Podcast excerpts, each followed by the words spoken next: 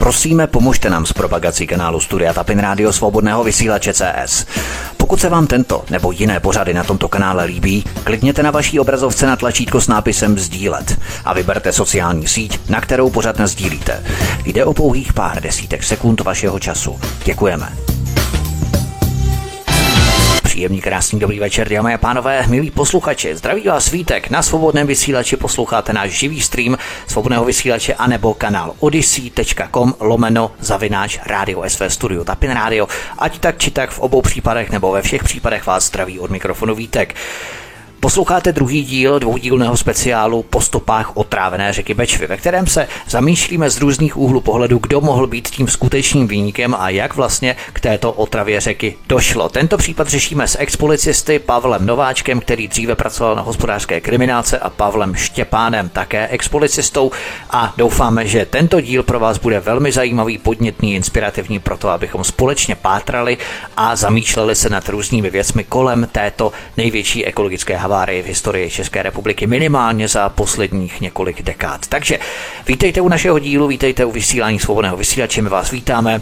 Pokud jste neslyšeli první díl, tak prosíme, abychom zachovali určitou kontinuitu. Tak eh, prosíme, poslechněte si nejprve ten první díl, nebojte, není to dlouhé, minimálně to nebude delší jako tento druhý díl, abychom vás vpravili do děje, abychom vás vpravili do situace, abychom mohli společně pokračovat a mohli jste třeba i zasvěceněji komentovat, pokud třeba i vy místní z Valašska, z Hanácka máte třeba třeba nějaké další podněty, se kterými byste se s námi chtěli podělit. Prosíme, komentujte, určitě budeme rádi za vaše komentáře, podněty, návrhy, postřehy pod tímto vysíláním na kanále Odyssey. Když kliknete právě na tento kanál a tady můžete komentovat na kanále Odyssey, tady budeme velmi rádi za vaše komentáře, Nemusíte se podepisovat celým jménem v rámci vaší přezdívky, kterou si vytvoříte. Můžete si vymyslet třeba nějakou přezdívku, to je úplně jedno, aby vás nikdo nemohl vystupovat. Pokud se třeba bojíte, obáváte se něčeho, třeba, že by vás mohli postihnout, což byl mimochodem i případ, proč spousta lidí, spousta místních nevypovídalo pod jejich celým jménem, protože nikdo si nedělá iluze o tom, že by ty materiály od policie neunikly a zaměstnavatelé firm, které na to mohou nést zásadní podíl na únik těch kyanidů, by se k těm jménům zaměstnanců dostali a samozřejmě obratem by následoval vyhazov ale mělo by to samozřejmě těžké, protože by nemohli toho člověka vyhodit jenom proto, že vypovídal, ale mohli by ho vyhodit z nějakého jiného důvodu, už by se samozřejmě ošéfovali legislativně tak, aby to nebylo přímo za tu výpověď, protože přece jenom člověk musí vypovídat u policie, pokud zná nějaké informace, nemůže nic zatajovat, ale oni by se samozřejmě ošetřili. Takže to je právě ten důvod, proč spousta lidí nevypovídá oficiálně do policejních protokolů, ale ty informace unikají mimo. A na to právě i my spoléháme. Pokud máte třeba nějaké informace, milí posluchači, Rozhodně budeme rádi, když se o ně s námi podělíte v komentářích na kanále Odyssey. A já už tady u nás na svobodném vysílači vítám po druhé expolicisty Pavla Nováčka. Pavle, vítej. Ahoj, zdravím vás. A po druhé Pavla Štěpána. Pavle, vítej, ahoj. Ahoj, dobrý večer. A my budeme pokračovat ve druhém díle v místě, kde jsme skončili. A to znamená, my jsme poslední kapitolu, kterou jsme finišovali minulé, to byly vzorky odebírání vody. A dnes budeme pokračovat, nebo teď právě v tento okamžik budeme pokračovat kapitolou o policii a informačním embargu. V pátek 25. září 2020 Česká inspekce životního prostředí předala soudní spis policii v Setíne. Myslíte, že od toho dne, právě od toho dne se začalo mlžit ještě více s takovými těmi typickými argumenty nemůžeme nic nic říct? Řeší to policie? Rozhodně, protože bylo před volbama, tak eh, já bych řekl, že i ze strany policie byla cítit taková taková, ne nechuť, ale taková opatrnost, když to řeknu, taková ta zásada předběžné opatrnosti. Já jsem tam postrádal uh, takovou tu ráznost a profesionalitu. Zajímavé je, že hned následující den v sobotu 26. září policie uvedla, že našla kanál, který kyanid do Bečvy vytekl, že šlo o kanál v Juřince, části Valašského meziříčí, ale prozradí až o tři dny později, čili 29. září 2020. Ale samozřejmě nic neprozradila. Myslíte, že už tady můžeme mapovat konkrétní nátlak na policii ze strany třeba politického křídla, nechci říkat přímo z ministerstva životního prostředí, aby konkrétní fakta neuváděla před těmi volbami a vyšetřování se tak sváděla na vedlejší kolej, případně do Vytracena? No já bych to neviděl jako nátlak, ale viděl bych to jako takovou zase, jo, musím použít to slovo neprofesionalitu, opatrnost, jo, protože mi to přijde, e, jasně, byla, bylo to před volbami, veřejnost byla lačná po informacích a podle vyjádření e, ministrů a podle vyjádření odborníků, tak e, dopadení nebo odhalení pachatele e, mělo být záležitostí několika dnů, no, e, což se nepotvrdilo. Ale ten policejní Twitter, jak si zmiňoval z toho 29. září, já ho považuji minimálně za, za nešťastný, jo. protože e, sdělit veřejnosti, že v současné chvíli víme, že vyústění kanálu, ze kterého se kyanit do Bečvy dostali v katastru obci Uřínka, tak je to, jednak je to takové hrozně obecné, ale nám to nic neříká, jo. Ono, je, ono je to, e, tu veřejnost to upne k tomu kanálu, ale tam nebyla žádná informace e, o těch hodnotách. Tam mohly e, ty hodnoty těch kyanidů mohly být třeba nadlimitní, ale mohly být e, nadlimitní Eh, těsně, jo, nemuseli být nadlimitní extrémně. Takže ta informace mm, podle mě nemá žádnou vypovídací hodnotu a naopak tu pozornost veřejnosti přímo jakoby upnula k tomu kanálu a odpoutala, možná odpoutala od toho objektu, ke kterému se pak dostaneme. Dlouhé mlčení v uvozovkách prolamuje v sobotu 10. října 2020 v skutku šokující zpráva. Na případ bylo uvalené informační embargo. Dodnes ale není jasné, kdo to embargo uvalil. Náměstek Vsetínského okresního státního zastupitelství Petr Bareš odmítl, že by ho vydal on, i když se nechal slyšet, že příliš nevěří v nalezení vyníka, což je od dozorujícího státního zástupce skutečně silná káva. Odkaz číslo 24 na Odyssey. Jiné zdroje tvrdili, že to embargo vydal sám Jan Hamáček, ministr vnitra za ČSSD. Ten ale řekl, že to nebylo v jeho kompetenci. Ví se už dnes, kdo například uvalil to informační embargo, když se dotýká takového množství lidí? Já o tom nevím a nevím, které médium, jo, odkud tu, kdo tu informaci přinesl, jo, kdo to vůbec sdělil jako první. A nedovedu si nebo takhle z těch informací, které máme, tak eh, toho autora té zprávy nezjistíme, ale je to zase, je to prostě taková, jak jsem říkal, taková ta mlha, jo, která, se, která se zvedla. Nevíme teda, odkud přišla, kdo, kdo byl autorem, ale jenom je to taková mlha, která má prostě zase rozptýlit tu pozornost. Přijde mi to hrozně, hrozně absurdní tady tohle. Ale to embargo, embargo asi na ty informace mohl vydat asi dozorující orgán, ne, který tam to převzal. Státní zástupce. To Petr Bareš? Státní zástupce. Státní zástupce. Ten, takže, takže ten tam se k tomu měl... vyjádřil, ten se k tomu vyjádřil právě v rozhovoru nebo jo, pro, pro český rozhlas a tam právě uvedl to svoje tvrzení, že šanci na odhalení výníka vidí tak 20 k, 8, 20 k 80. Jo. Mně to přijde ze strany státního nástupce šílené. zase jo, šílené prostě, jo, aby se vyjadřoval k trestnímu řízení a přímo by typoval, jo, e, jaká je šance na odhalení pachatele, je to naprosto neprofesionální. Když se podíváme, e, jsme se o tom bavili, podíváme se do historie, no tak ten státní zástupce je tam 40 let, jo, takže Eh, Aha, vidíme jeho minulost, jo, a, a zase, zase, jo, to, to není k smíchu, je to prostě, je to hrozně, je to hrozně, bych řekl, vážné, v jaké situaci pořád se točíme dokola, jaké situaci se nachází ta justice, státní zastupitelství, pořád tam jsou ty vazby a jsou tam lidé, jo, jejichž minulost je spojená prostě s minulým režimem, ale jsou prostě 40 let na jednom místě, můžeme spekulovat zase o jejich profesionální slepotě a tak dále, o tom palácovém efektu tady bych řekl, že to potvrdilo, jo, to vyjádření považuji mm, za vůbec jako za porušení povinností státního zástupce. Mm, jsme to, potom jsme to uh, informovali jsme o tom ministriní Benešovou, tak dostali jsme odpověď, že pan Bareš se ničeho nedopustil a nebylo to, nebylo to profesionální, ale nenaplňuje to intenzitu, aby musel být řešen k, nějak kárně, jo, takže se to okecalo a hmm. člověk tam sedí na židli dále. Podle tehdejších slov ministra vnitra Jana Hamáčka měl být do 20. prosince známý znalecký posudek Jiřího Klicpereje, který odpovídá na otázku, odkud vytekl 20. září do Bečvy toxický kyanit. Odkaz číslo 25 na Odyssey. Ovšem znalec Jiří Klicpera požádal o prodloužení času potřebného k vyhotovení toho znaleckého posudku. Odkaz číslo 26 na Odyssey.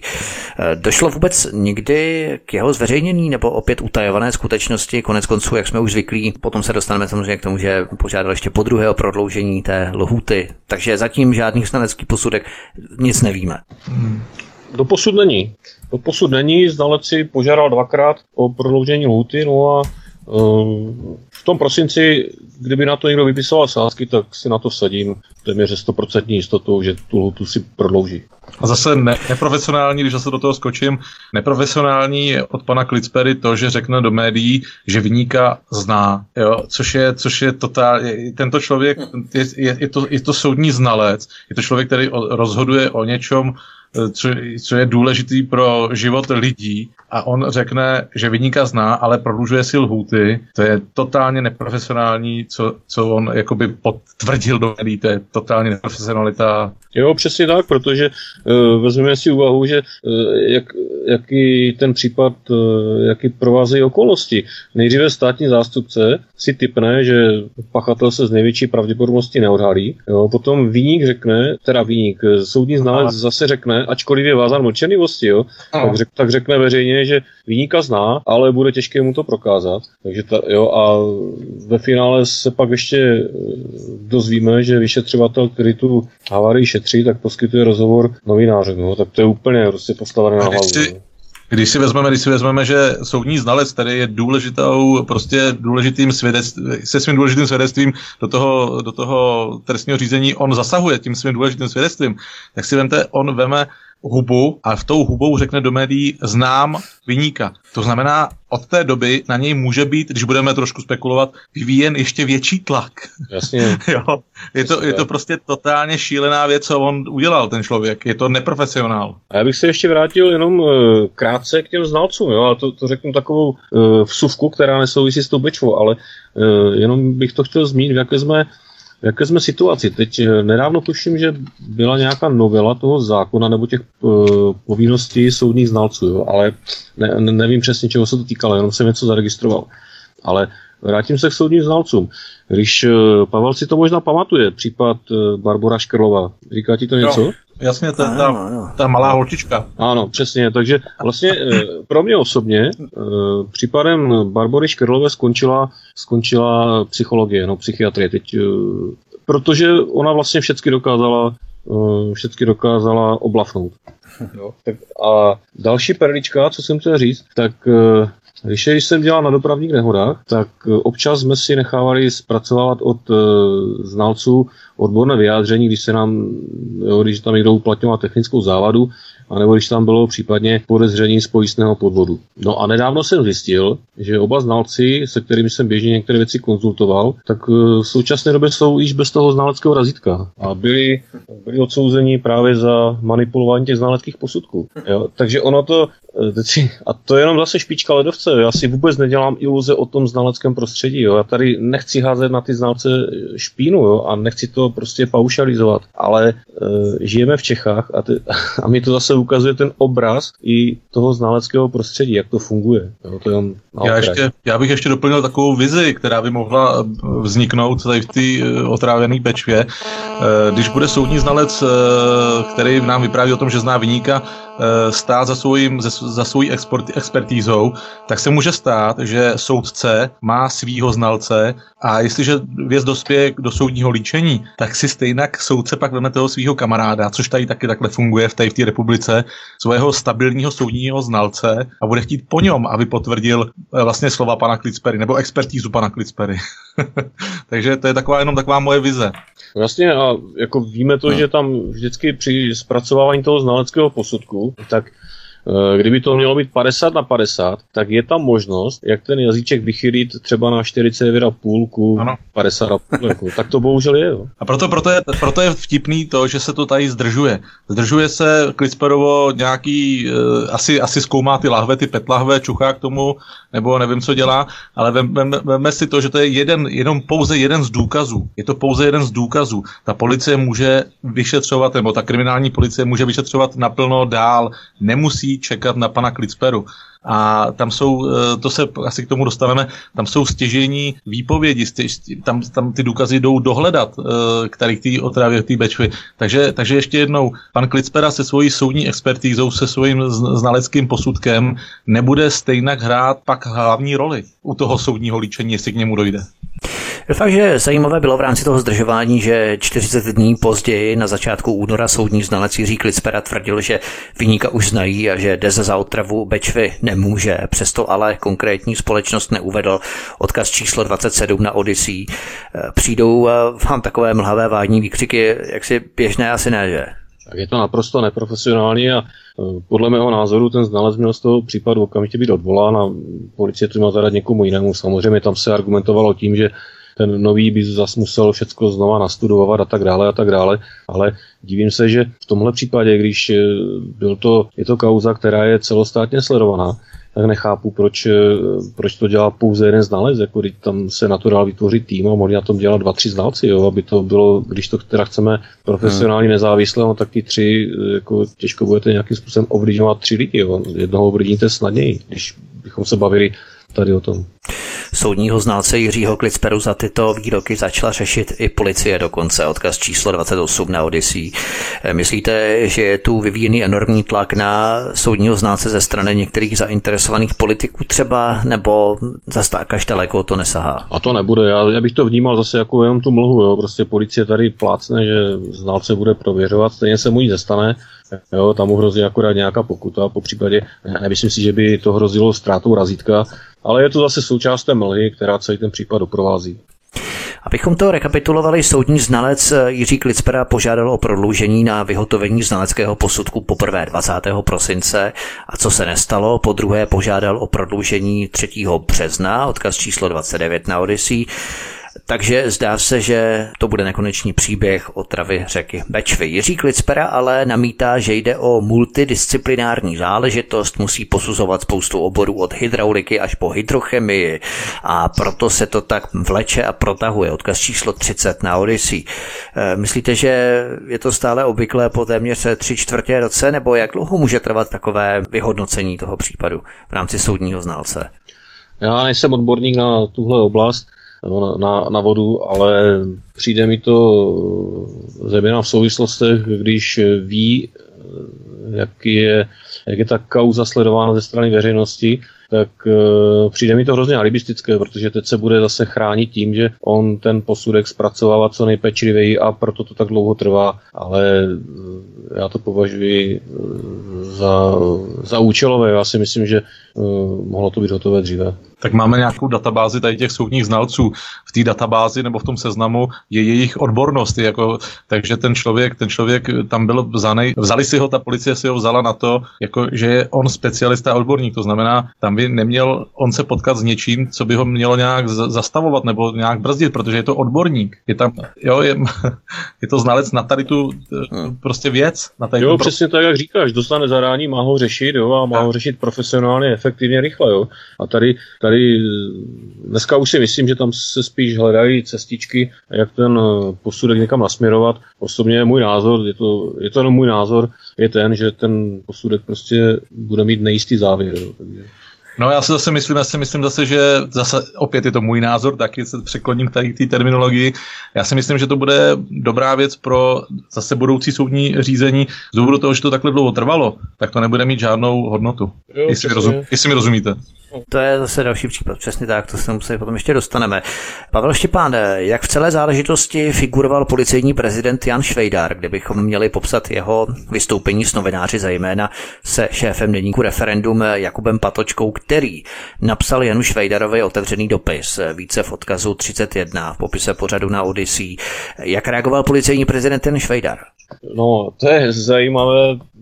Mně to jeho vystoupení nebo ta jeho, ta jeho reakce mi přijde naprosto nepřiměřená. Eh, řekl bych eh, vsteklá nebo minimálně podrážděná a zase nepřijde mi ze strany policie ta reakce jako profesionálně. Jo. Tam ta argumentace byla taková silová, zase se apelovalo na neznalost trestního řádu ze strany veřejnosti, ale eh, primární příčinou toho sporu bylo to, že vlastně Jakub Patočka nabídl vyšetřovateli poznatky, které novináři zjistili v rámci, v rámci svého investigativního šetření.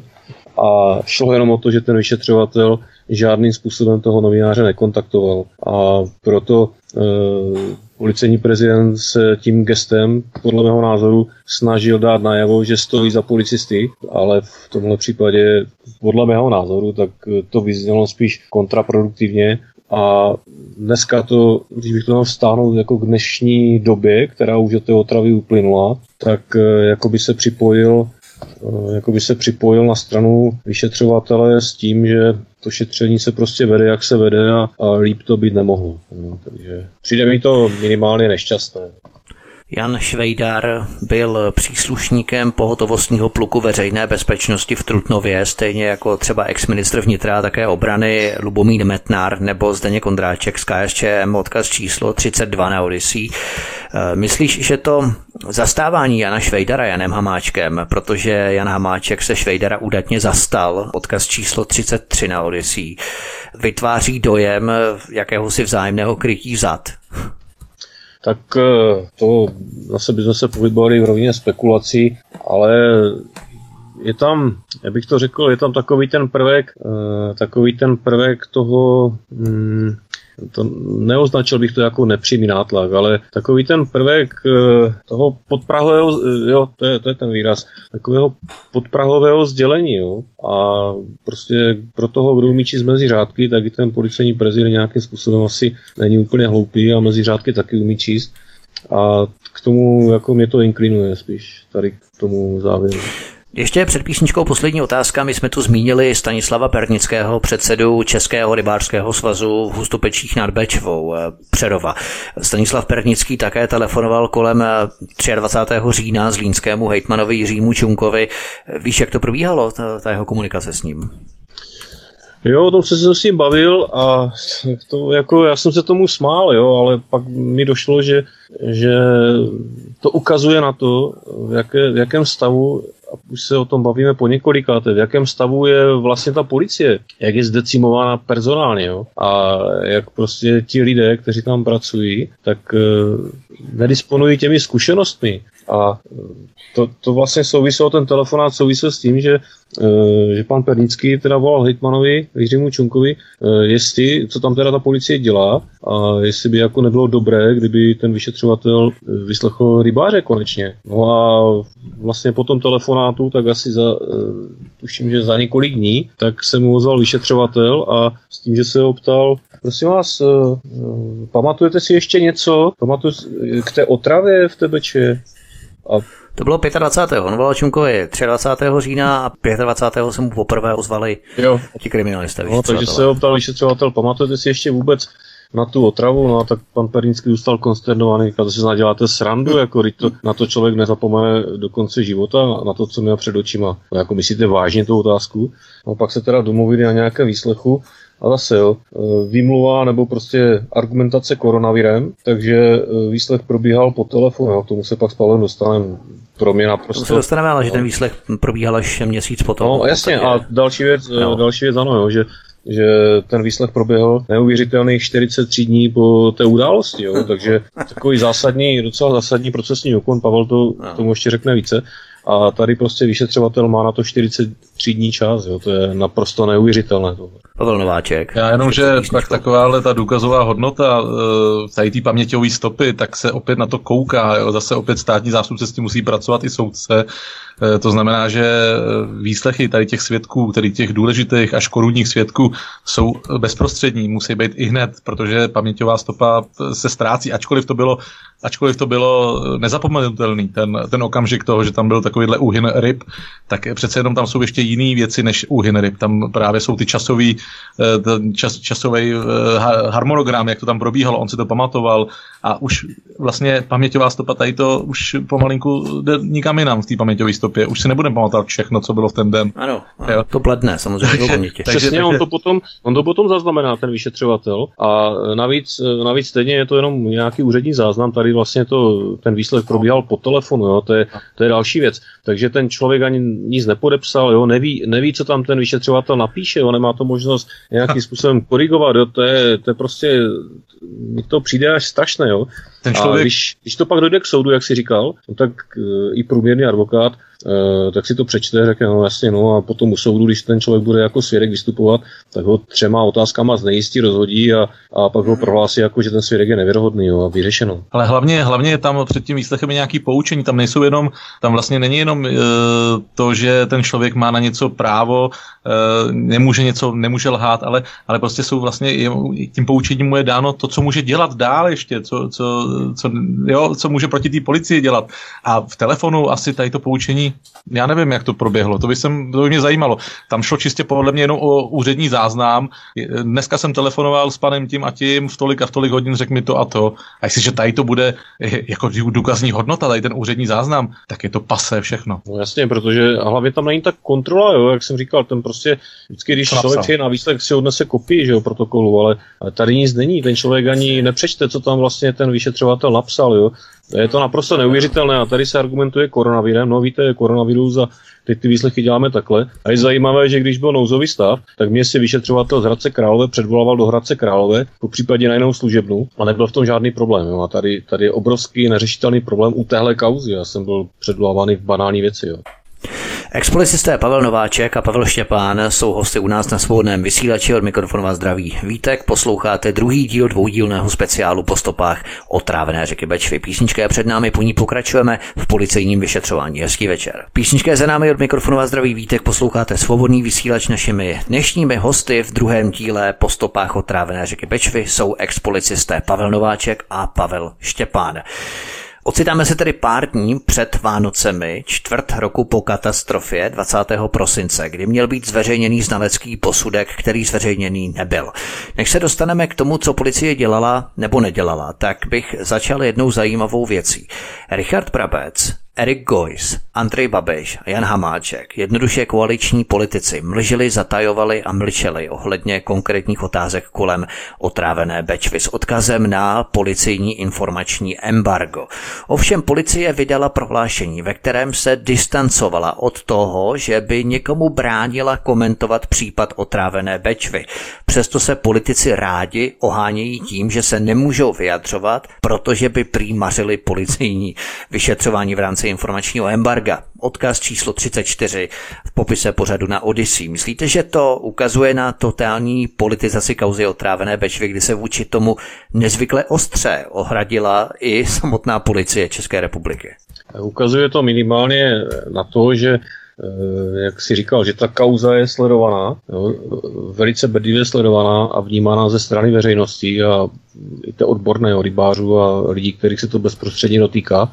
A zase to ukazuje na takovou tu, bych řekl, na takovou tu policejní neprofesionalitu. Jo. Tady policie místa by byla naprosto nestraná, nezávislá, aby se nenechala nějakým způsobem vyvést z míry, aby si prostě dělala tu svou práci, za kterou je placená, tak e, se nechává tady podle mého názoru zbytečně vyprovokovat a výsledkem toho jsou právě ta prohlášení a, a ty reakce, jo, ale je to jenom, jak jsem říkal, je to jenom součást té mlhy, ale pořád je to to poutávání pozornosti. Jen pro informaci, jedním z vyšetřovatelů byl Jiří Hovorka. Co tedy za celou dobu dělala policie? Začněme od inkriminovaného dne 20. září. Vy jste na základě zákona 106 svobodného přístupu k informacím, odkaz číslo 35 v popise pořadu na Odyssey, požádali o odpovědi na otázky, zda policie odebírala na místě vzorky vody, jestli udělali výjezd, anebo tam měli nějakou mobilní laboratoř. Co vám odpověděli?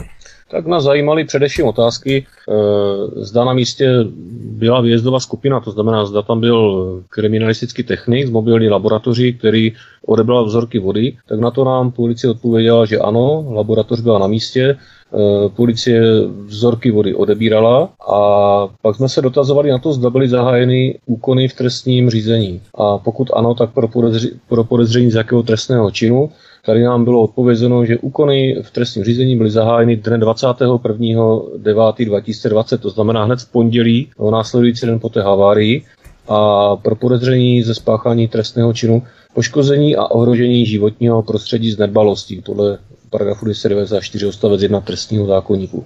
A poslední otázka byla, zda policie zahájila úkony z vlastní iniciativy, tedy z moci úřední, anebo na základě oznámení a tady nám odpověděla, že šetření bylo zahájeno na základě oznámení, takže od někoho zešel nějaký podnět.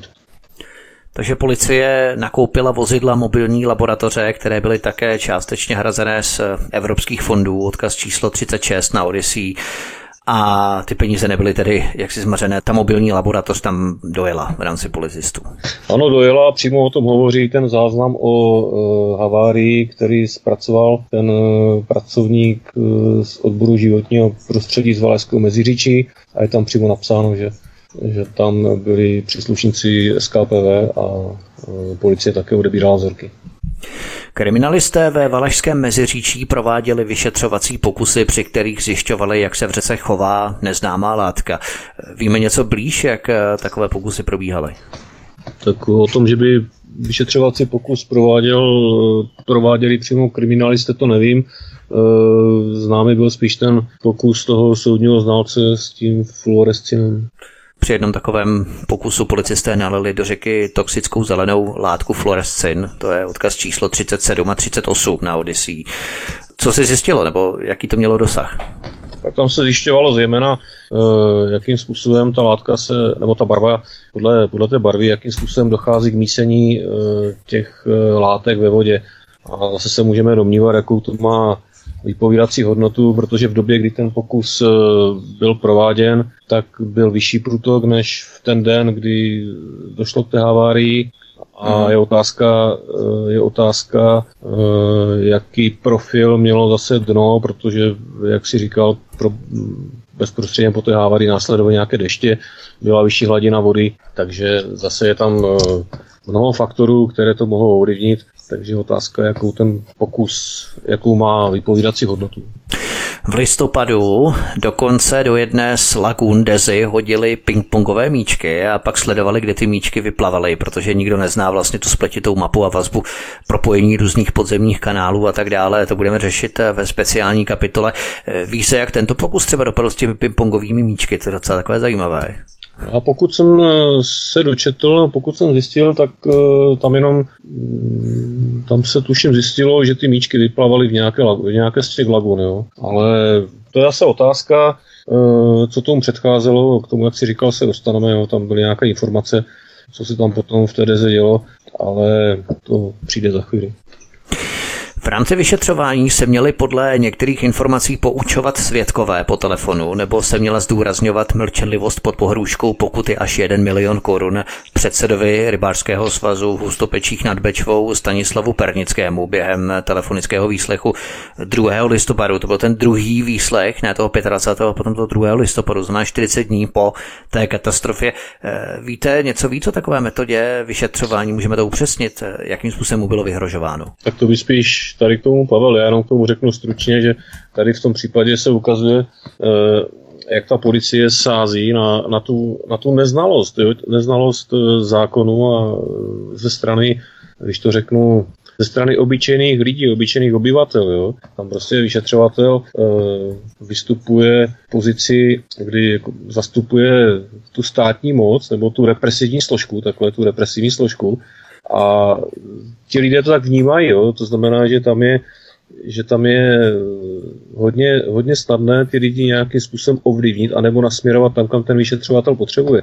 A když ještě k tomu e, zdůrazní tu povinnost mlčenlivosti, aniž by to tomu člověkovi objasnil, tak e, pak je, pak je výsledek, jaký je, nebo působí to minimálně zvláštně, ale to by asi k tomu výslechu po telefonu spíš Pavel, protože mi to přijde hrozně divné. Ale teď to, teď to řek, teď to řek, on, on tam bude vypovídat pod nějakým poučením, že má mlčenlivost, ale bude vypovídat do telefonu veřejně. Ale mlčenlivost se vztahuje na neveřejný výpovědi. To znamená na výpovědi mezi vyšetřovatelem a tím tou dotyčnou osobou, tím svědkem, a kdo, kdo jak komu zaručí, že to telefonní spojení je neveřejné. Je to jo, a že mu volá ten vyšetřovatel, jo? To, to ale, ano, ano, ten se mi neprokázal ničím, ale, ale, ale je to totálně nelogický, totálně amatérský a jak říkáš ty, Pavle, je to o tom, že ty lidi nevědí a policie zneužívá. Je to úplně hnus, co se tady děje a já už jsem se s tím setkal i tady v Teplicích. Takhle volají a dělají si úřední záznamy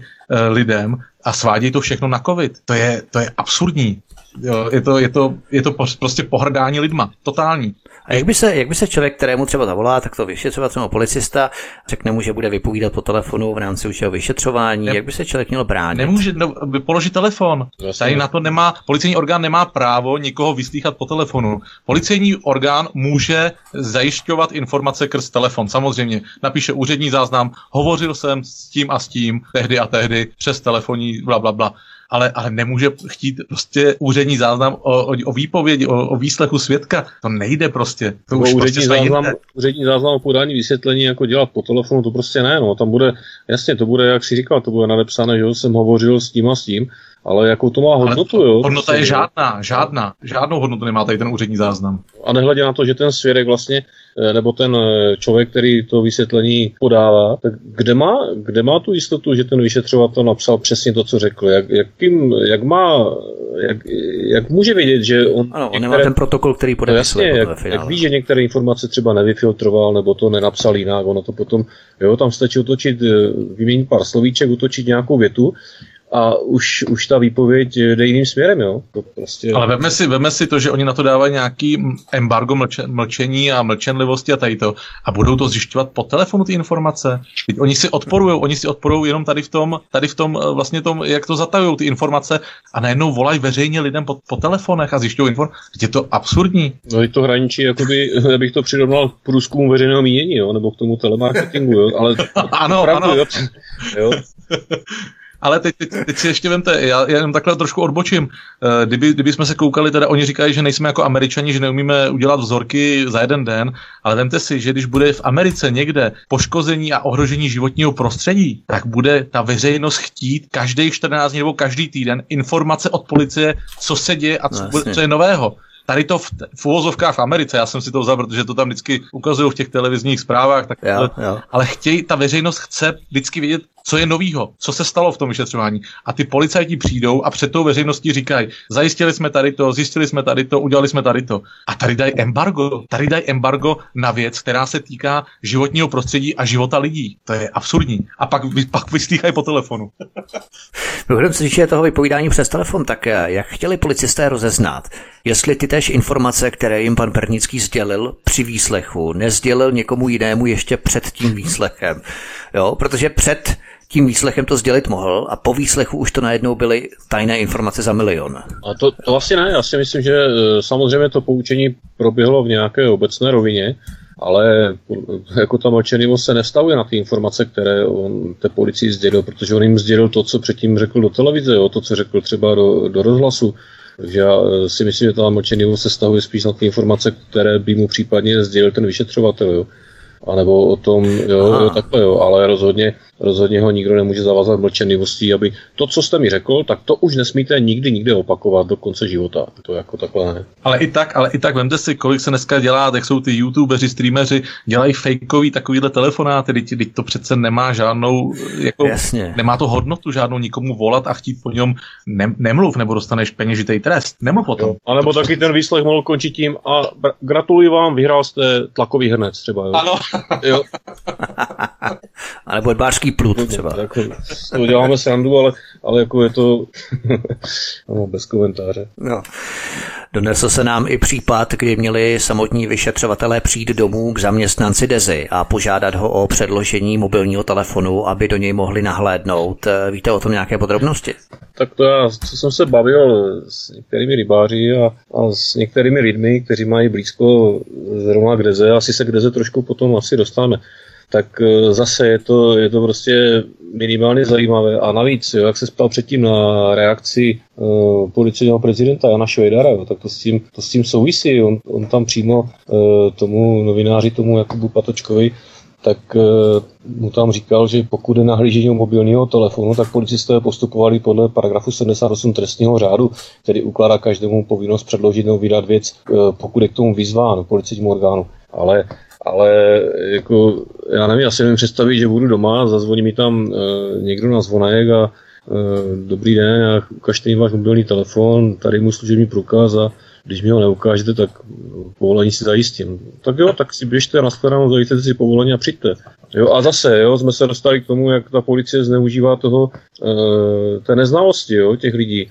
A jo, takže ten pracovník, jo, ten člověk, tak samozřejmě, jo, tak se podívejte, ale je to jakoby jeho, jeho dobrá vůle a, a na, to, na to ti vyšetřovatele, že hrají, jo, na to prostě spolehají, že, e, že ti lidé takhle budou reagovat, jo, ale je to něco naprosto nepředstavitelného, tomu ani víc nechci jako říkat. Takže rozvleklá pomalost šetření výslech svědků vyšetřovací verze, která také kulhá na obě nohy v souvislosti s Teslou Rožnov, k ní se dostaneme ve speciální kapitole. V jakém bodě je to vyšetřování teď? Šetří policie stále, protože to prodlužování je naprosto otřesné. Šetří se něco, je to na mrtvém bodě, nikdo o tom nic neví, úplně to stichlo i v médiích. My o tom taky nic nevíme, ale já, já si teda myslím, teď to řeknu v vozovkách, jo, protože podle toho, eh, když vidím, jak eh, rychle policejní vyšetřovatel vyslýchá svědky, jo, tak si o průběhu toho vyšetřování nedělám iluze. Ale je tady, je tady strašná spousta věcí, které se daly udělat a které zase v úzovkách policejní, orgán, policejní orgán nepochybně již udělal a to, jak zmiňoval Pavel, takže jistě má za sebou výslechy všech rybářů, kteří na tom místě byli, aby si mohl sestavit jak časový snímek, tak i ten snímek události, jak to na místě probíhalo. E, jistě vyšetřovatel, e, kromě toho, že e, má všechny tyhle výslechy svědků, tak nepochybuje o tom, že si zajistil satelitní fotografie, protože v té době bylo hezké počasí, když té havarii došlo, takže si zajistil satelitní fotografie chemičky a okolí, zejména těch lagún. To znamená, jak byly ty laguny naplněny vodou, jo, Eh, všecko to jistě má ten vyšetřovatel zajištěné. Eh, nepochybuji o tom, že eh, má zmapovanou kompletně kanalizaci jo, z Dezi a také, že má zmapovanou kanalizaci z té Tesly Rožnov, jo, že to má prostě dopodrobná zmapované, nechal, nechal provést nějaký průzkum té kanalizace nebo toho podezřelého kanálu z toho Rožnova. Dneska to není problém, jsou na to speciální roboty s kamerami, takže předpokládám, že tohle všechno vyšetřovatel už má dávno zajištěné, protože e, nemyslím si, že teď sedí na židy a čeká na to, až mu znalec donese s, s tuškou přivázaný znalecký posudek a takhle mu ho předá. Myslím, že ten vyšetřovatel má to hodně na práci a má tam několik vyšetřovacích verzí, které postupně eh, rozlouskává a některé vylučuje. Pavel Nováček ještě, jak to neuvěřitelné prodlužování šetření může využít právník toho zamořitele, protože tomu zřejmě vydatně hraje do karet při případné obhajobě. To je velmi důležité. Když si vezmeme, když si vezmeme, že 29. tam přijela hlídka PČR, když budeme mluvit o uniformované policii, to znamená, že to byli lidi z obvodu, 21. 9. 21. 9. se zahájily úkony, to znamená, dostal to vyšetřovatel, dostal to nějaký zpracovatel a teda budeme koukat od toho 21.9. a budeme uh, ještě počítat s tím, že pan Klispera, nebo jak se jmenuje pan soudní znalec, nám to dá až za měsíc nebo za dva. Já si myslím, že ani nedojde vlastně k žádnému soudu, protože uh, vlastně policijní uh, orgán dospěje k tomu, že nemá důkazní hodno, hodnotu důkazu takovou, aby určil toho vyníka. To je, to je podle mého. Takže nikdo nic nevyšetřil, nikdo nic neví, 40 km úseku Bečvy bylo vytrávené, 40 tun ryb, nespokojenost nejen místních s tím, jak se všechno zamlčuje a tají roste, a s tím, jak roste jejich nespokojenost, zesilují místní aktivisté, rybáři a tak dále ve vlastní snaze aby sami objasnili, co se v tom září vlastně stalo a kdo je tím pachatelem. Odkaz číslo 39 na Odyssey. Došli místní na vlastní pěst k nějakým konkrétním závěrům, přelomovým závěrům? To suplování práce policie tam určitě je, jo, protože protože dneska jsou prostředky, jak zajistit, eh, zjistit a zmapovat vůbec jo, tu síť těch eh, kanalizací, nebo té kanalizace, která tam vede, Eh, místní, nebo bych ani řekl místní, jsou tam prostě jednotlivci, kteří se to nějakým způsobem snaží zjistit, ale obávám se, že nedisponují prostředky, kterými disponuje například policie, takže ta snaha je sice uh, chválihodná, ale nejsem si jistý, zda povede k nějakému zásadnímu výsledku. Tady bych byl, tady jsem skeptik. Rozumím. Ještě před písničkou se zeptám, nedávno měla být dokonce založená poslanecká komise, která by vyšetřovala havárii na řece Bečvě. I když to je taky kovické, protože státní orgány a policie nic nevyšetří a bylo by to snad poprvé, co by k živé kauze měla být postavená vyšetřovací komise ve sněmovně. Ale otázka je, co by nakonec vyšetřila, když je půl roku ticho po pěšině k jakému účelu vlastně by ta komise sloužila, že? Tak eh, bylo by to čistě jenom uh, divadlo pro veřejnost, jo. Ta komise samozřejmě, uh, ta parlamentní komise nevyšetří vůbec nic, jo. To, prostě, to je jenom zástěrka zase a mlha, nic víc. Mimochodem ta vyšetřovací komise havárie Bečvy nakonec postavená nebyla, došlo tam prý k nějaké neočekávané přestávce, po které ministr životního prostředí Richard Brabec najednou oznámil, že ta komise nebude založena. Odkaz číslo 40 na Odyssey, nebo jak to vlastně bylo? Tam v podstatě došlo k nějakým takovým zajímavým událostem, že předtím? Já jsem to takhle nesledoval, ale pro mě byl já jsem zaregistroval ten výsledek, že, tam, že se o to vedly nějaké spory. Samozřejmě si na tom opozice, která jde na programu anti-AB, tak si tam na tom přihrála políčičku, ale výsledek byl takový, jaký byl a já bych tom jako asi nic nehledal. Jo, vzhledem tomu, jak jsem říkal, že že ta komise stejně nic nevyšetří, takže její zřízení by bylo jenom prostě mrháním času.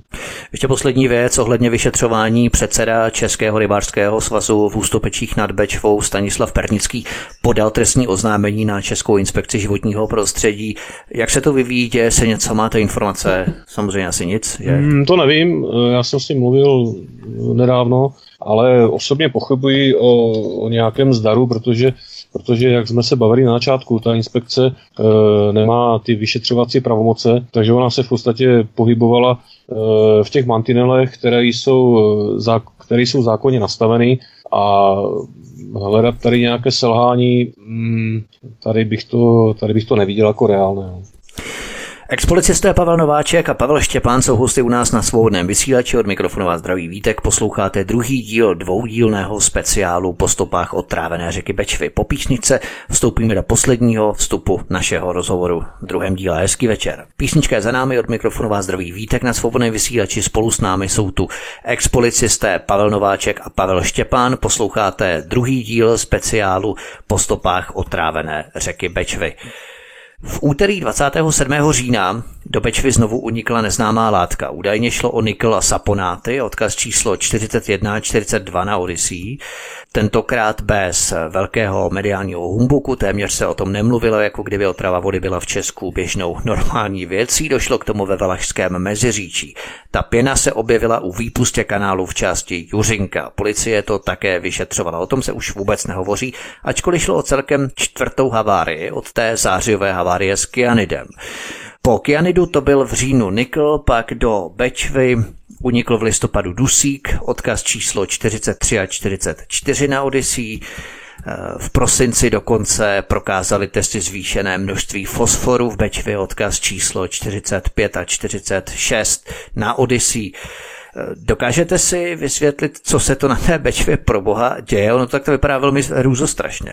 A tak tady bych to zase nějak uh, nepřeceňoval, ale ani, ani bych to nechtěl bagatelizovat. Prostě ukazuje to na to, jak, uh, jak, jak jsou nastaveny ty mechanismy v tom hospodaření s odpadními vodami. To znamená, že jsou tam velké rezervy pro zlepšení a mělo by, mělo by to být nějakým nějakou, nějakým iniciátorem k tomu, aby, aby zejména tuším, že tam se to stahovalo té společnosti Energoaqua v tom Rožnově pod Radoštěm, tak aby tam přijali adekvátní technická opatření, aby se to neopakovalo, no, ale tady bych to nějak eh, nechtěl říkám, ani přeceňovat, ani podceňovat. Tak je smutný, je smutný, že na ten kanál je jakoby připojeno tolik firem, jo, když je to vlastně kan, živý kanál se, se, se, se, prostě s rybama, který tam 40 let, si, nebo kolik si říkal, že tam ty ryby byly a prostě je tam naplno tolik firem, tolik možností ty ekologické havárie. Je to takový smutný, no. I tady v té době, kdy se pořád křičí po ekologii, tak je to smutný.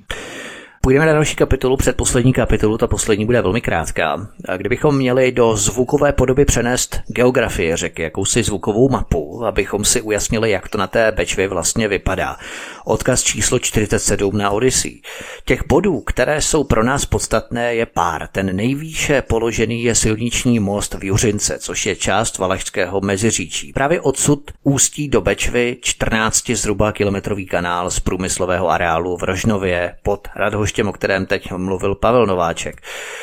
To je pod, odkud podle policie vytekly do řeky ty kyanidy. Jaké tu jsou podniky, které přicházejí v úvahu vedle tedy té energoakvy, vedle bývalé Tesly pod Radhoštěm. Jsou tu ještě nějaké další firmy, jenom tak obecně, opravdu všeobecně nejprve. A tak tam, já bych to tam nějak, eh, bych to nějak nechtěl eh, pitvat, ale pokud vím, tak je tam nějaká galvanovna, je tam, je tam několik soukromých firm, eh, které jsou právě napojeny na, ten, na ten kanál, ale je tam ta společnost Energoaqua, která zajišťuje to hospodaření s těmi odpadními vodami, to znamená, že je to v podstatě v její gesci, jo, aby ta voda vytekala, či, hmm. vytekala čistá. Policie od 11. listopadu vyšetřovala 30 firem, potom jejich počet zúžila na 15, to je přesně o čem mluvil Pavel Nováček, kolik těch firem tam vlastně, na tom jednom kanále tam bylo 30 firem a oni to potom zúžili na 15. Odkaz číslo 48 v popise pořadu na Odyssey. Jednou z těch vyšetřovaných firm vedle bývalé Tesly Radhošť byla firma Energo Aqua, která upravuje kyanidové vody v tom kanále ústícím v Juřince ve Valmezu a i tu kriminalisté prohledávali odkaz číslo 49 na Odyssey. Nicméně její ředitel Oldřich Havelka to důrazně odmítl s tím, že se hledala cesta, jak to na ně hodit. Odkaz číslo 50 na Odyssey. Měli bychom řadit i tuto firmu Energo Aqua mezi podezřelé, nebo hm. je to slepá stopa? Je to, jak jsem říkal, je to firma, která hospodaří nebo zajišťuje to eh, hospodaření s těmi odpadními vodami. A tak samozřejmě z okruhu podezřelých ji nelze vyloučit, ale to bych prostě nechal na těch vyšetřovatelích, ať se s tím, ať se s tím nějakým způsobem poperou. Tam zase bude záležet, jakou důkazní hodnotu budou mít ty zajištěné vzorky vody. To je to je celé. Ono je totiž dokonce zajímavé, že Andrej Babiš na uzavřeném jednání celostátního výboru hnutí ANO 27. listopadu uvedl, že vodu měla otrávit právě Energoaqua, že prý státní zástupce to umyslně brzdí. Odkaz číslo 51 na Odyssey. Přičítáte tomu nějaký význam, nebo to hodnotíte spíš jako další z uhybných manévrů a kůřových clon Andreje Babiše? Tak já bych jenom spíš zmínil to, že je zajímavé, že se k té informaci dostal, jo, nebo že embargo. No, přesně tak, jo, přes to informační no. embargo, no, takže asi tam to si to nebylo až tak husté, jo. Všem policie poté, co vyslýchala pět zaměstnanců Energo Aqua, tak došlo k tragédii, kdy vedoucí provozu této čistírny Energo Aqua náhle spáchal sebevraždu, odkaz číslo 52-53 na Odyssey. Není přece jenom ta Energo Aqua ve světle těchto skutečností velmi podezřelá, protože proč by někdo spáchal sebevraždu v rámci toho období? Tak to nevíme, ale určitě policie se, se tím zabývala, tu sebevraždu řešila, takže nejspíš eh, se pídělají po tom motivu a ty motivy můžou být rozličné, to Pavel to zná asi lépe. tak já, já určitě ne, tam nevidím jako první hned politickou objednávku. tak to, samozřejmě, že nevíme, co ten člověk měl v rodině, nebo jaký tam byly problémy jiný, finanční třeba, ale, ale určitě nehledejme tam politiku ve vraždách, nehledejme ještě. Ještě tam na tom, já, já si myslím, že ještě tak, ačkoliv, se tam, ačkoliv tam spějeme jakoby rázným krokem do tady, tý, do tady toho systému likvidace lidí, ne, ne, jako, ale ne, nekoukejme na to jako politic, na politickou věc, jo, sebevraždy a není to, není to dobrý o tom mluvit takhle.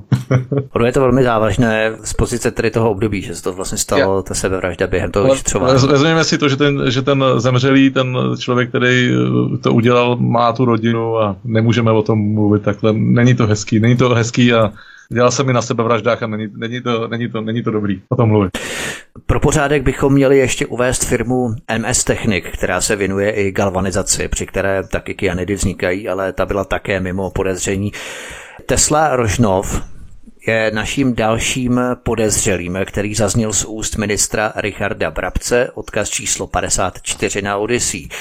Jenomže to se rozchází se svědectvími všech rybářů, kteří schodně tvrdili, že když v tom zhruba 3,5 kilometrovém úseku pod výústí kanálu bývalé Tesly Rožnov lovili v řece ty ryby, tak všichni schodně vypovídali, že v tomto úseku ještě ty ryby žily. Oni je lovili kolem čtvrté hodiny v neděli odpoledne, 20. září. Žádný úhyn, obraceli se tam ostroredky, všechno bylo v pořádku v tom úseku. Je ve světle těchto svědectví hypotéza kolem Tesly skutečně reálná? Tak o tom, o tom zase bychom jenom spekulovali. Jo. Tady já vždycky mám radši fakta, než nějaké takové domněnky, ale Nechtěl bych to, nechtěl bych to zabředávat, nějak to, nějak, to, nějak to rozvádět, ale určitě se to eh, jako v rámci těch spekulací, tak se to hodilo. Jo. Bylo, to, eh, bylo to prostě před volbami a ono, když ten minister řekne, jo, smíčka se stahuje kolem areálu Tesly, Tesly Rožno, tak ta veřejnost to přijme s povděkem, jo. super, oni něco dělají, výnik bude, jo, za chvíličku, vypadá to dobře. Jo. Ale zase si veme tu situaci, bylo před volbami a prostě jsou jenom dvě možnosti. Jo? Když, by, když, by, když bychom připustili tu možnost, že tu havárii způsobila chemička Deza, tak uh, jsou pak dvě možnosti, jak by to vnímala veřejnost. Buď by se k tomu ta uh, továrna postavila čelem, jo, se vším všudy, anebo by, nebo by mlžila. Jo. Je otázka, co by ta veřejnost vnímala. Zase by tam byly samozřejmě hlasy, jo, tak oni to otrávili tady v rámci předvolební kampaně, jak to prostě velkorysi zaplatili, nebo jo, tady zase bychom se pouštěli do spekulací a to znamená tenké mladě a to bych takhle nechtěl. Já si myslím, že docela, omlouvám se, že to skáču, ale ne, pojde, omlu, pojde.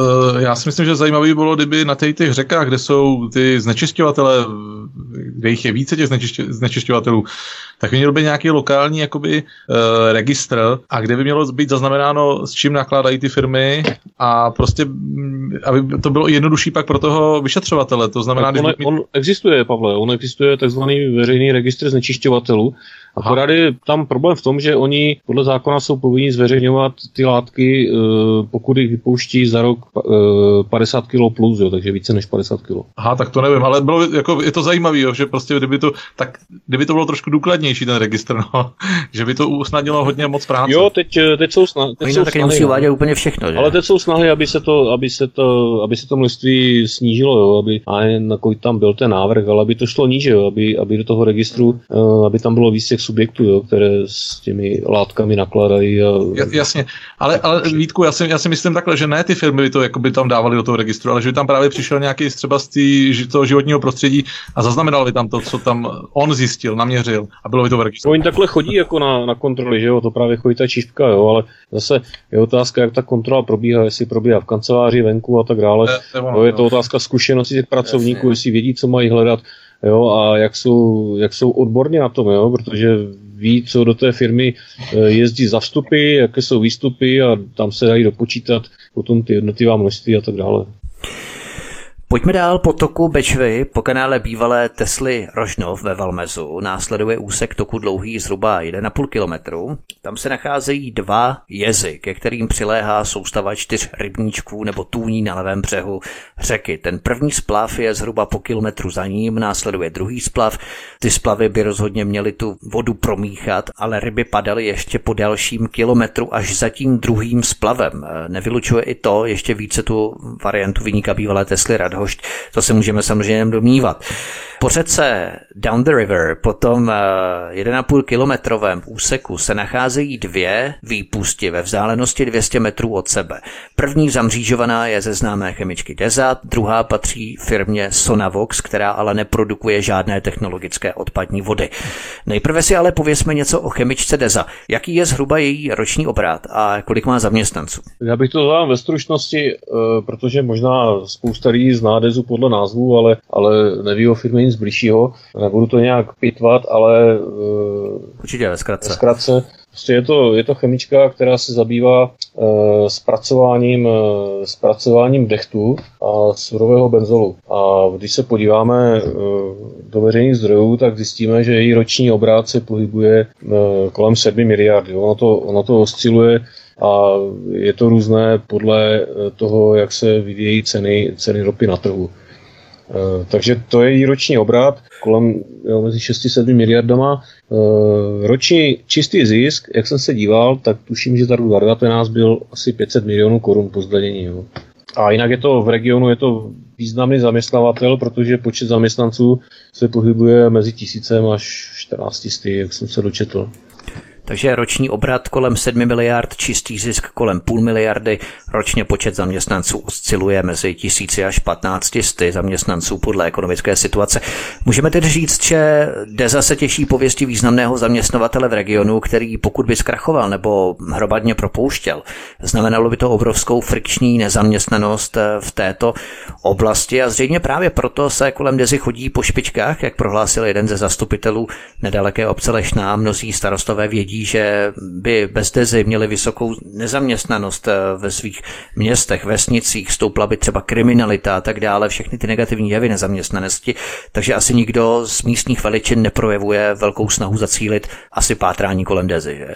No, já bych to viděl podobně eh, s tím, že vždycky je to, eh, vždycky je to o nějakém způsobu vyjednávání. A i když ten protivník je silný, tak eh, já si myslím, že ta veřejnost má, má, má tu sílu, aby i s tím silným soupeřem mohla vyjednávat na nějaké, na nějaké úrovni a, a nebyla v roli v takové té submisivní pozici. Jo.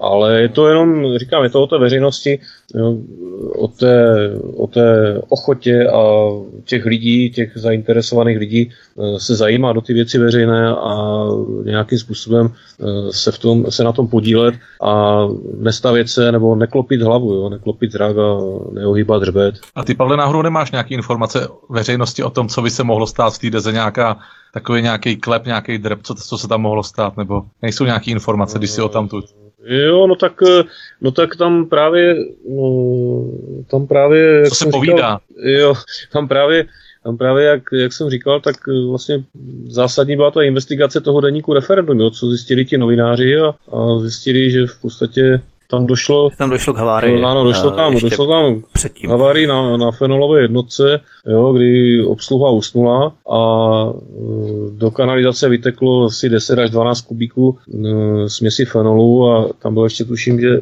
nějaký hydroxid vápenáty nebo něco, teď si nejsem přesně jistý, musel bych to zase znova pročítat. No a ranní směna, ranní směna to likvidovala, Deza o tom nikoho neinformovala a až to novináři vynesli na světlo, hm, jakoby na, no na světlo boží, když tak řeknu, tak se potom k tomu nějakým způsobem Deza postavila, vyjádřila a to bylo, to bylo všechno. Přešlo se ta likvidace, ta likvidace eh, ta probíhala nějakým uh, bagrováním, jo, nebo ta likvidace? No, ta likvidace, tam to likvidovala ta ranní, ranní směna, takže tam podle těch informací v tom, v tom deníku, takže to zbytky se spláchají do kanálu. No a jinak podle, podle informací, které jsem zjistil investigativně, tak tam měly v pondělí probíhat nějaké, nějaké technická, technické opatření, jo, ale o těch nechtěl nikdo mluvit. Jo. Ti lidi prostě e, nechtějí o tom mluvit a už vůbec o tom nechtějí mluvit s policií. E, proto jsem hovořil o tom, že jsem si jistý, že vyšetřovatel to všechno, to všechno zjistí a jak jsem říkal, určitě má zajištěny satelitní snímky, které mu e, ukážou, e, jak byly naplněny ty laguny, jo, e, jaký tam byl stav té hladiny a, a tak dále a tak dále a nepochybně uh, zjistí i tyhle, nebo už má, já předpokládám, že už má dávno tyhle informace zjištěny, má ty lidi vyslechnuté, jo, kteří se na těch technických opatřeních podíleli a že už zjistil, k čemu tam vlastně došlo. A taky by mohl mít nějakou fotodokumentaci asi z té dezy, ne? když tam něco bagrovalo, když tam něco dělalo, svádělo se do kanalizace, tak fotodokumentace určitě existuje u toho vyšetřovatele, podle tebe, ne asi. No oni nám šetřili právě v té deze, ale jenže zhruba tak dva měsíce potom, po té havárii. No, tak já si myslím, jo, že tam, bezpečně. Já, Osobně si myslím, že už tam ten vyšetřovatel byl na druhý den a byl tam v nějakém přestrojení a má to zmapované. Jo, takže... Zjistil všechno, samozřejmě. je, to, možné, no. Tak zase, jak tam mají eh, rozvinutou kontrolu ochránku na vrátnici, aby tam pustila někoho, kdo tam nemá třeba co dělat, jo. Ale to, třeba jsem dostal nějakým způsobem jinak, třeba nějakou lagunou se tam dostal. Ale výpust chemičky Dezy je tedy další náš bod a právě na tento úsek mezi Valašským meziříčím a okolím obce Chorině se velmi často ukazuje. Obec Chorině je několik stovek metrů od fabriky chemičky Deza. Jak vysoce pravděpodobná je Deza při hledání pachatele? O tom si tady můžeme také povídat a spekulovat. Nicméně pod výpustí Dezy za zhruba 300 metrů je lávka. Je to zhruba v místě Lhotky nad Bečvou a ta lávka je dalším důležitým bodem. Důležitým proto, že tam podle svědectví ještě žily živé ryby. Takže abychom to postupně rekapitulovali, máme za sebou několik podniků z Rožnova pod Radhoštěm, ústící do Bečvy ve Valašském Meziříčí, výpust u Chorně, podniku Deza a zatím vším Lávka, kde podle svědectví ještě žily živé ryby. Eh, jak je to možné, jak si to vysvětlujete? No, já bych to trošku upřesnil, protože podle informací, které, které mám od rybářů, tak e, zapomněl si zmínit tam ještě jedna, jedna výpust kanalizace a to je výpust e, právě z obce Lhotka. A podle informací rybářů, tak v podstatě nad tou výpustí ještě ryby žily a pod ní už nežily. Jo. Pod ní už potom začaly plavat ty mrtvé ryby a bylo to, bylo to nad tou lávkou kousek. No. To je zajímavé, protože dalších zhruba kilometr a půl pod touto lávkou je úsek, kde už ryby prokazatelně nežily. Právě tady začali rybáři vytahovat z řeky mrtvé ryby a toto místo zhruba 400 metrů nad silničním mostem v Chorini pod vedením vysokého napětí.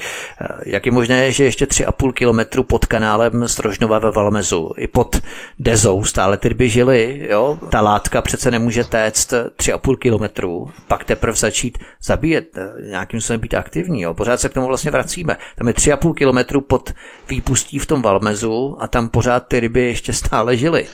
To je ten like. To je, to je zase otázka pro pana Klitsperu. Já předpokládám, že nám ji zodpoví uh, s plnou profesionalitou a že nám ji zodpoví přesně. Jo.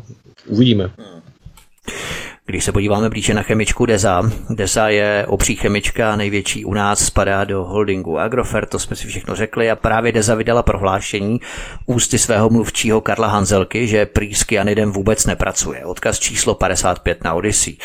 Z toho všichni zůstávají poněkud velmi rozpačití, protože třeba v roce 2007 chemička Deza investovala miliony korun do ionizační jednotky, která podle jejich vlastních slov měla být nejlepší dostupnou technologií, která výrazně přispěje ke snížení obsahu kyanidu v odpadních vodách.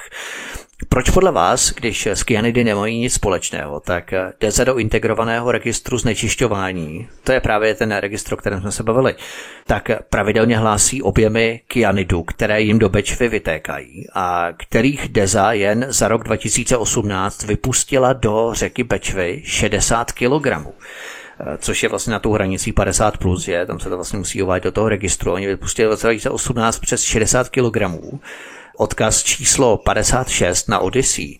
Přesto Deza v jejich prohlášení tvrdila, že s kyanidem nepracuje. Je to logické vykrucování? Tak je to, já bych neřekl logické vykrucování, já bych to nazval profesionální práce tiskového mluvčího. Tam asi bych tomu víc neřekl. Oni tedy tvrdí, že nepracují s čistým kyanidem, ale s látkami, kde je kyanid vedlejší součástí. Třeba jednou z látek, kterou Deza zpracovává, je dehet. A při zpracování dechtu vznikají odpadní vody s obsahem kyanidu. Zkusme se jenom na skok ohlédnout, na událost starou 14 let, konkrétně událost z roku 2008. 28. října 2008 uniklo z chemičky Deza 20 tun naftalenu, který ucpal kanalizaci. Pracovníci Dezy nahřívali naftalen horkou parou, aby se odpařil. Jenomže naftalen začal být cítit a zápach nahlásili lidé policii Valašského meziříčí. Přesto Deza zatloukala, zatloukala více než týden a únik přiznala až po 11 dnech.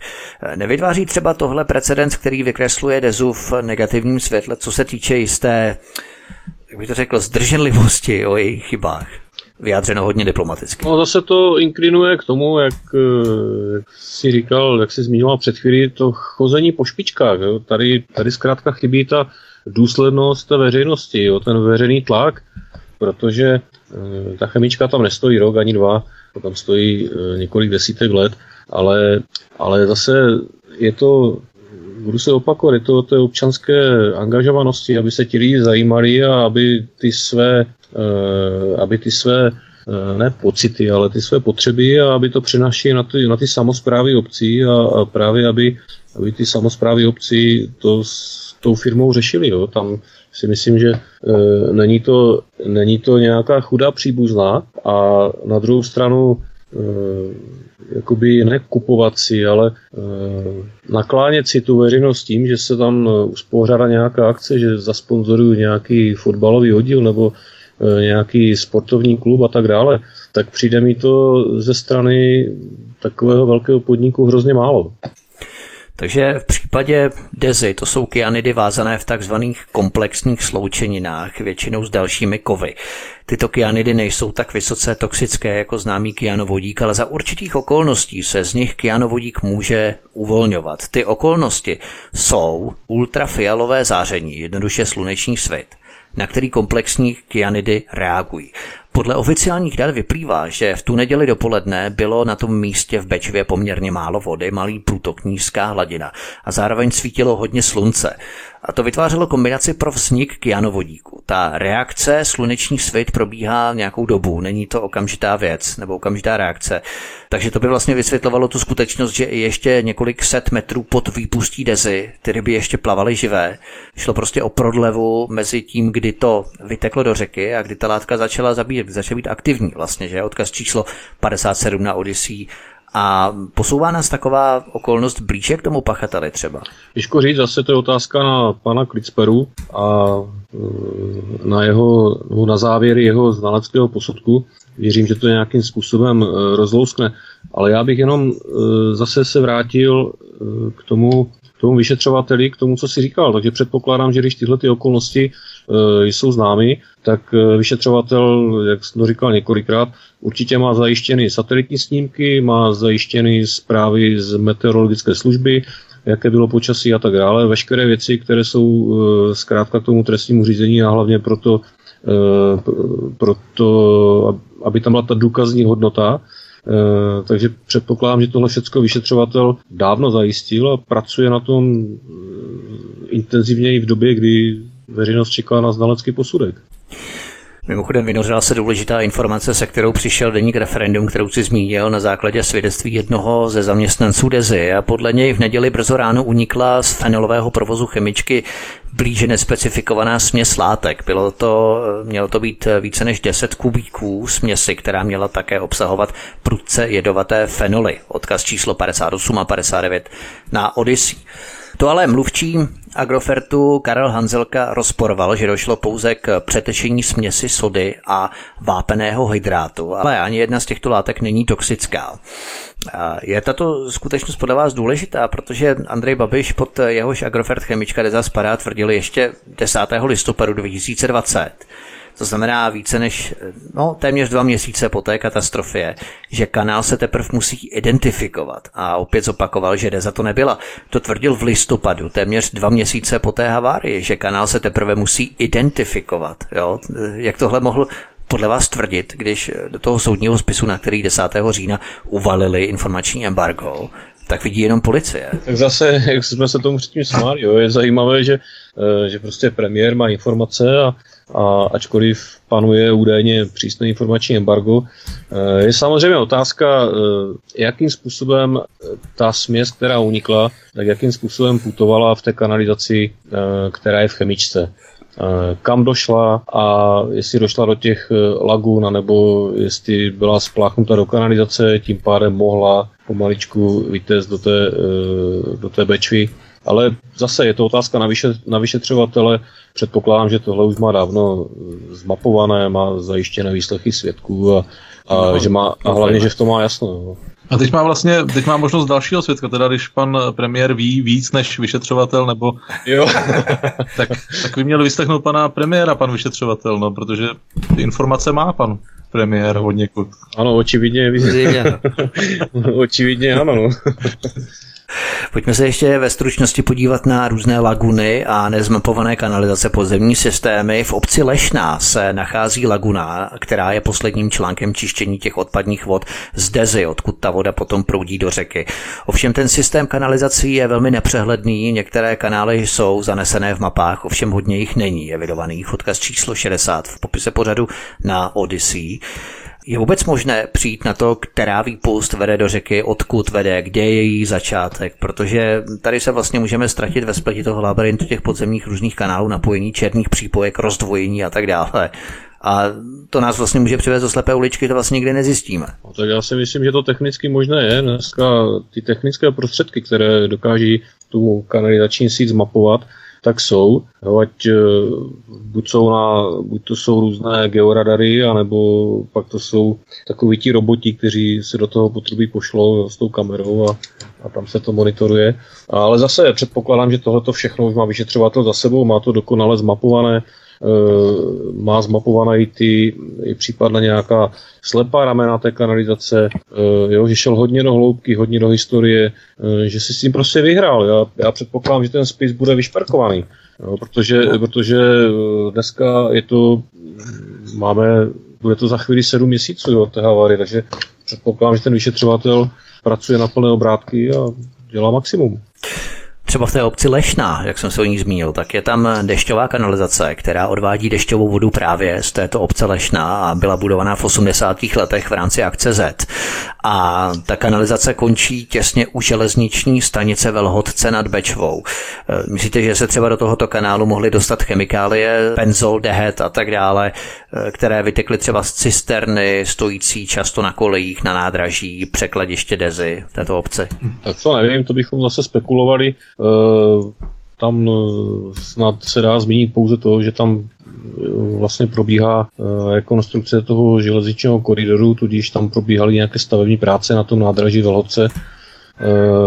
Určitě tam probíhaly nějaké výkopové práce, dá se, dá se spekulovat o tom nebo přemýšlet, jak bylo nakládáno s kanalizací. Určitě tam došlo k nějakým stavebním nebo technickým zásahům, úpravám. Ale to bychom se eh, zase, to bychom tady spekulovali, ale já, jak jsem říkal, pořád se opakuji, myslím, že všechno tohle má vyšetřovatel dokonale zmapované, jo. Předpokládám, že to je naprostý profesionál těla mi duší, takže bych ho nepodceňoval.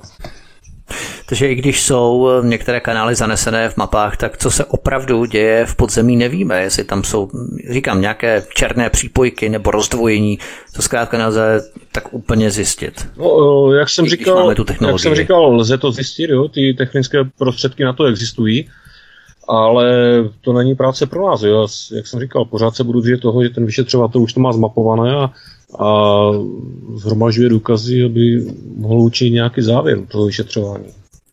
Takže jsme v situaci, kdy nikdo neměl jasno v tom, co bylo třeba učinit, kdo byl za co zodpovědný, jaké vzorky se se sbíraly pro pozdější vyhodnocování havárie situace. Všechno je roztříštěné, ale je tu patrná dvojkolejnost a nejenom dvojkolejnost, ale dokonce možná spíš pětikolejnost ve vyšetřování. To zpřesňuje senátorka Jitka Sajtlová na tiskovém briefingu 19. března, odkaz číslo 61 v popise pořadu na Odyssey. Vysvětlujete si, jak je možné, poslední, jedna z posledních otázek, že na pouhých pěti kilometrech pravobřežních výústění se nepodařilo vypátrat pachatele takovéto katastrofy. Všechno sebou nese znaky toho, že se opravdu snaží někdo přikrýt. No, já si myslím, že tady v tomhle případě uh, je to kombinace mnoha faktorů, ale ta kombinace je velice nešťastná. Uh, je to jak uh, jak to, že v Bečvě byl v té době nízký průtok vody, jo. Takže, takže ať tam uniklo cokoliv, tak se to nemohlo naředit adekvátně. Eh, je to kombinace toho počasí, jo, to znamená, že to slunce mohlo vyvolat nějakou reakci. Je to kombinace toho legislativního hnoje, ve kterém se nacházíme. Jo. Zase i tahle, i tahle kauza ukazuje na to, že e, ta důvěra občanů e, v právní stát tak zase dostává na frak. A já osobně si myslím, že u nás dávno už e, padl takzvaný princip právní jistoty, protože když se, e, když víme, že zákony byly ovlivňovány lobbysty, byly tam vkládány nějaké přílepky a byly tam prostě účelové formulace, tak to je zase další, další z těch, to je zase další z těch faktorů, který potom uh, nám, uh, nám přispívá jako tady k té bábovce, uh, na kterou tady teď sedíme a, a přemýšlíme. Další, další věc, která je tady, tak uh, fungování té České inspekce životního prostředí. Jo, že spousta lidí, jak jsem říkal, že je v iluzi, že ona funguje jinak a přitom ona funguje úplně jinak. Já bych tady jenom vypíchl to chování těch pracovníků té České inspekce životního životního prostředí, protože mě naprosto šokovalo vyjádření, jak se zmiňoval ten velký rozhovor, tak vyjádření Radka Pálose z Olomouce, Jednak jak rychle vyloučil Dezu z okruhu podezřelých, to jako bylo neuvěřitelné ale hlavně, jak tady prostě řekl v tom rozhovoru, když dostal otázku, bude kauza Bečva patřit mezi výstavní kauzy, kterými se inspekce může chlubit, a on řekl, podívejte se, žádná ekologická havárie není něco, co by, eh, co by člověk vystával na odiv. Ale napadá mne termín případová studie. Na takové havárii se člověk něco dozví a profesně vás to posune. Tohle to eh, prostě, když jsem tohle četl, tak jsem nevěřil vlastním očím, jo, protože e, takhle to bagatelizovat, jo, a on si v podstatě z téhleté, z téhleté otravy, tak si pán Palos udělá takzvanou případovou studii a profesně se na ní posune. Jo. To, mě to přijde naprosto neuvěřitelné. A už jenom to jeho vyjadřování v televizi, ať to bylo pro reportéry nebo pro nějaká jiná média, tak uh, osobně uh, jsem měl pocit, uh, kdybych toho člověka, kdybych nevěděl, že je zaměstnaný u České inspekce životního prostředí, tak bych ho zařadil někam mezi, mezi fanoušky nebo mezi nějaké příznivce nějakého sportu a osobně jeho bych, osobně jeho bych řadil mezi jednoho z těch starterů v tom kotri, jo? protože tady, tady tímhle vyjádřením, to, to, to vyjádření to přímo prostě evokuje, jak, jak jakoby, jak on to takhle drze řekne, jo. To je prostě neuvěřitelné tady to. Kdo si otrávil řeku Bečvu? Máme téměř tři čtvrtě roku po havárii. Na případ je uvalené embargo. Nikdo nic neví, vláda o tom odmítá mluvit. I když někdo vytrávil řeku a uhynulo 40 tun ryb. Tohle je stav, chléva, zvané Česko. Něco tu smrdí. Státní orgány prokazatelně tají informace a teď se snaží zamést případ pod koberec. My sami samozřejmě nemůžeme suplovat práci vyšetřovatelů, nemáme k ruce ty utajované analýzy vzorků ani další utajované neveřejné dokumenty. Všimněte si, všechno je neveřejné, utajované, proč? Nejhorší na tom je, že kdyby vyšetřovatele a inspekce pracovali jak mají, vyníka by dopadly, když byla stopa ještě horká, tedy po několika týdnech po havárii, my bychom tu ani nemuseli sedět a třepit si ústa při zkoumání této ekologické katastrofy. Ovšem těch nezodpovězených otázek, utajování záhad a pochybností je celá řada. Všechno vzbuzuje obrovskou nedůvěru. Kdo se kryje? Nemůžeme se potom divit, že většina lidí nevěří, že se havárie na Bečvě vůbec vyšetří. Odkaz číslo 62 v popise pořadu na Odyssey. Poslední otázka pro vás oba. Můžeme hovořit o zhroucení vědomí právní jistoty v Česku, protože pokud selže policie, policie i státní zastupitelství. Nikdy se u nás nic nevyšetří. Odkaz číslo 63. Máme vůbec něco jako právní jistotu v České republice? Poslední otázka. Já jsem to zmiňoval. Jo. Můj názor je ten, že tady zkrátka princip právní jistoty přestal existovat. A Můžeme to dokumentovat na příkladu, jak fungují soudy, státní zastupitelství, jak funguje vyšetřování policie. Podívejte se, jak dlouho se táhne šetření Čapího hnízda. Jo. To je prostě už evergreen, jo, který se táhne druhé volební období a předpokládám, že zase teď bude gradovat před volbami jo, v rámci programu Anti-AB. Ale tím se nechci, jo, já tady nestraním premiérovi, jo, ale jenom ukazuji na to, jakým způsobem je to vedené. Já bych tady nakonec chtěl ještě zmínit jednu, a myslím si, docela důležitou věc, a jsou to ti rybáři. Já když jsem se bavil s panem Pernickým, tak jsem se ho ptal, zda se připojil rybářský spolek jako poškozená strana k trestnímu řízení. A on mi řekl, že ještě ne, e, protože, e, jak jsem to tu možná zmiňoval, je taková právní úprava ohledně, ohledně e, těch ryb, že vlastně ta ryba je majetkem toho rybářského spolku až v okamžiku ulovení a tak dále. Takže nevěděl, nebo nevěděli, nebyli si jistí, zda by bylo možné, aby se připojili k tomu trestnímu řízení. Já bych tady eh, vypíchnul skutečnost, že je u nás eh, spousta různých neziskových organizací, které se zabývají například eh, a poskytují právní servis různým žadatelům o azyl. To azylové řízení, mhm. jo, to azylové řízení, těch žádostí je poměrně hodně a těch žalob je ještě více.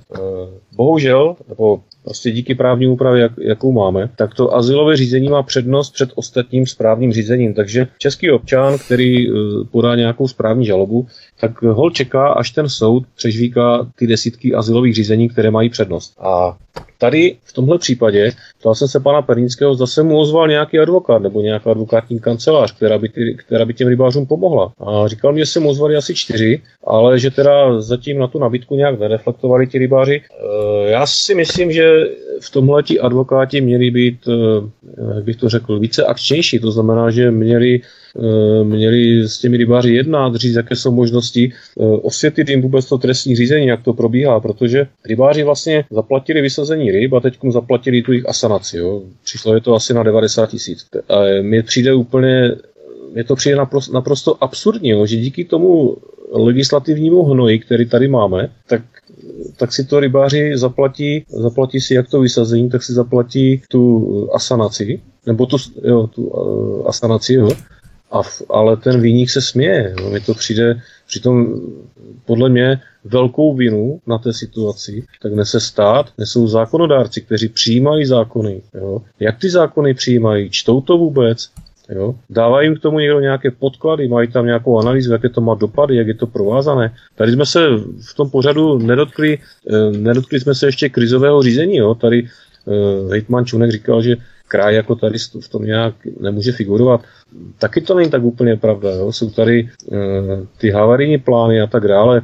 Na kraji funguje krizové řízení, na obcích funguje krizové řízení a tady to selhalo všechno. Jak když se prostě trhá řetěz, Akorát, že tady se nepřetrhl jeden článek, ale tady se přetrhlo těch článků více, jak kdyby ten řetěz byl z těch umělohmotných ceček. Jo. Takže, takže asi tolik. Já bych tady chtěl teda na závěr apelovat na nějakou advokátní kancelář nebo nějakého advokáta, který v rámci, hm, říkám charity, ale jako v rámci uh, i svého profesního posunu, tak by mohl provést u těch rybářských spolků, tam není jeden, tam těch spolků je více, tak by mohl provést nějakou osvětu a právě zatlačit na ten, nebo i takhle se dá působit na ten policejní orgán. Jo? Prostě žijeme, pokud žijeme v právním státě, tak dobře, tak to právo ale dodržujeme. Bych asi skončil. Poslední otázka tedy na Pavla Nováčka. Máme vůbec něco jako právní jistotu z pozice nebo ve světle této kauzy otrávené řeky Bečvy? Tak já si myslím, že všechno směřuje do toho, o čem všichni víme. To znamená, že dneska si budeme moci i vlastně nejenom dnes, ale i v minulosti už to začalo, že dneska má právo zajistit si nějakou právní jistotu pouze bohatý nebo, nebo, mhm. nebo nějaký politicky aktivní člověk, který má svoje známosti, který umí, lobo, má, umí lobbying, umí umí eh, prostě se dostat do sfér toho, té justice, do sfér státního zastupitelství a nás, jako my, pro, pro nás, pro obyčejný občany už právo bude těžký vymáhat, protože uh, vemte si, kolik stojí právní zastoupení, kolik uh, všechno stojí velký peníze, advokáti mají prostě vejvary prostě z obyčejných věcí, které pak před soudem obhajují je to, je to špatný, je to špatný. Tady to jsme si vzali ze západu. Prostě bohatý, vždycky budou dvě kategorie občanů. A mhm. já si myslím, že to je i vidět na tady té bečvě. Doufáme, že jste se, milí posluchači, díky nám dozvěděli spoustu nových a zajímavých informací. Budeme velmi rádi za vaše komentáře, postřehy ohledně otrávné řeky Bečvy. Pokud nějaké máte na kanále Odyssey pod tímto vysíláním, pod oběma díly po stopách otrávené řeky Bečvy. My vám děkujeme, že jste nám věnovali pozornost po celé oba dva díly, které jsme vysílali. A já poděkuji expolicistům Pavlu Nováčkovi. Pavle, díky moc a mě se hezky budu cítit příště. Mějte fajn, a Pavlu Štěpánovi. Pavle, taky budu se těšit příště, měj se hezky a díky. Díky, ahoj a nashledanou. Tento i ostatní pořady si, milí posluchači, stáhněte buď na našem mateřském webu, anebo zavítejte na kanál Odyssey a tady prosím klikněte na oznámení, respektive zapnout oznámení, turn on notification, anebo follow, respektive sledovat kanál po registraci na Odyssey, abyste nezmeškali žádné z pořadů, které pro vás chystáme na tomto kanále Studia Tapin Radio, svobodného vysílače. Od mikrofonu vás zdraví Vítek, přeju vám hezký zbytek večera a díky. Prosíme, pomožte nám s propagací kanálu Studia Tapin Radio Svobodného vysílače CS. Pokud se vám tento nebo jiné pořady na tomto kanále líbí, klikněte na vaší obrazovce na tlačítko s nápisem Sdílet a vyberte sociální síť, na kterou pořád sdílíte. Jde o pouhých pár desítek sekund vašeho času. Děkujeme.